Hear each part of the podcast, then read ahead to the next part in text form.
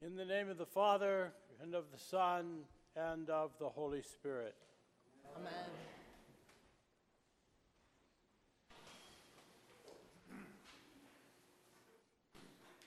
Well, before we uh, launch into this uh, homiletic enterprise this morning, uh, we need to coach you on a couple of words and remind you of some things from your early childhood. Particularly if you're hanging around churches, you probably picked this up. Now, I could tell you where it is in the prayer book, but I'm going to test you first. If I say to you this line, then you have a response back as a result of hearing this line. Okay, everybody understand? You ready to go? Glory to the Father, and to the Son, and to the Holy Spirit. It was in the beginning, it is now, and will be, shall be, world without end. Amen. Oh, well done. well done. Uh, it's on page 43 in the prayer book, should you, uh, 42 in the prayer book, just in case you're wondering. But the coolest thing is I started looking at old prayer books around, scattered around the house, and came up with uh, 1549, which is the prayer book of Edward VI, which is the first book of common prayer. And sure enough, there's what they call a Gloria Patri, glory to the Father. But their version, I think, is just the very coolest. It's glory to the Father, and to the Son, and to the Holy Ghost, as it was in the beginning, is now, and ever shall be forever. Amen. And, and the wonderful thing is, the way it's printed, is the ever shall be is all one word. Shall only has one L. and ever is spelled E U E R. But I mean, I, you know, going back to our roots, you know, that's a, an important thing every once in a while. That's right. As it was in the beginning, is now, and will be forever, or shall be forever. Amen. Well, that's concept number one. Hold on to that. Keep that right there in the forefront. The second thing I want you to look at, think about, remember is a word. And the word is prior. P R I O R. I called a friend of mine, dear, dear friend of mine, is a priest in Hawaii, poor baby. And um, he, he's up in Kula, which is halfway up Haleakala. And uh, I always tell him, well, you know, that is a volcano. You know that. But he's a very bright guy and, and remembers every word of every lecture of the three years of seminary that we went through. And I said, you know, this thing is getting me down about all these different religions claiming to be the right one, uh, everything uh, about gender, you know, God is male, God is female, God is both, you know, on and on and on. It goes on and on and on. And my friend starts to laugh and he says, Wait a minute, wait a minute. Don't you remember what Dr. Nishi said in our theology class?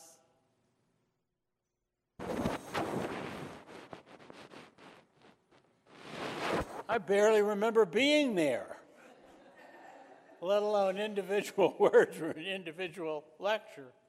But Dr. Nishi pointed out, and then my friend practically gave me the whole lecture over the phone. God is prior. God is prior to everything, everybody, every rock, every tree, every planet, every comet, every asteroid, every molecule, photon, and on electron, and on it goes. God is prior. Whew. Doesn't that lift a great burden off of you, having to get that all sorted out? I mean, you know, really, it's just, if God is prior to all of that, then, oh boy, that's very relaxing. Somebody must be in charge. Because out of nothing came something. In fact, out of nothing came a whole lot of some things. Some of us are gathered here today. Out of nothing we came. Well, now we, okay, now that you have this vocabulary locked into your hearts and minds, we'll go forward now, but we'll come back to it. In the gospel, God, Jesus sent 70 people out to the towns and villages in the neighborhood. And he told them he wanted them to heal and to proclaim the message, and above all, to follow the rules and use good manners. Did you notice that all the way through? It's a little primer of good manners to do. And if you're a little shaky, you can refer back to the gospel text. We printed it in the program for you so you can carry that as a guide with you. But the basic message was the kingdom of God has come near. The domain, the ruling of priority is in our midst. We are proximate to, we are close to, we are immersed in proximity. We are part of the Creator and the creation. you know, people like Albert Einstein and Stephen Hawking and lots of others really are spending their entire lives and their huge, huge intellects on simply trying to describe what is. They're trying to describe simple little concepts like gravity. Huh? They're trying to describe other simple little concepts like time. No, I don't get that one either. They're trying to look at what was prior. What was prior? And because of what the priority was and the one who was prior, what that one did, we have gravity, we have radiation, we have all kinds of things. You know, we forget that some of these are enshrined at the earliest levels of our scripture and are accessible to us, and we just blow them off as little stories. But you stop and think for a minute. Okay, you've got Moses in Exodus, you got Moses, that's Sinai. You got all the folks at the bottom of the hill. He goes up the hill, right? What's up the hill? Burning bush, right? And uh, burning bush says, hello? Or something. Who are you? And Moses says something like, Hi, I'm Moses. I'm from Egypt. And then they get down to the cases. And uh, Moses says, Well, in a sense, I've given you my name. What is your name? What is your name? And the answer is profound. The answer comes back I am. I am. Well, now, if you stop and think for a minute, in English, we, and lots of other languages, we convey the meaning of a verb by using the infinitive to hop, to leap, to jump, to love, to all of those things. In, in Hebrew and a bunch of other languages, they use the first person singular. What's the first person singular of the verb to be? That was a very shy response. What is it? I am, right. I am. Or, to translate it another way, being. Being. Nothing exists without me. There is no substance, there is no existence, there is no life without me. That is being itself, you see. Now, we come to these questions which are rattling around the world at the present time. Which religion is primary? None of them, because God is prior. God is prior. And God has given us hints in stories, and history, about his or her or its priority. You know, what is God's gender or which which land is the holiest one? They all are. Mecca isn't any holier than Jerusalem, or, as some would have it, Rome, or as others would have it, Marin County. Every place is holy because it was made by the Creator. You know, it really, it really gets down to sort of an elemental level when you think about it. You see, God's priority is in all things, all relationships, all places, all the doings of every creature on the planet. God is prior. It's our behavior that matters more than the beliefs we use to justify it. The priority of God is our guide. Now, you've probably noticed the world is a mess.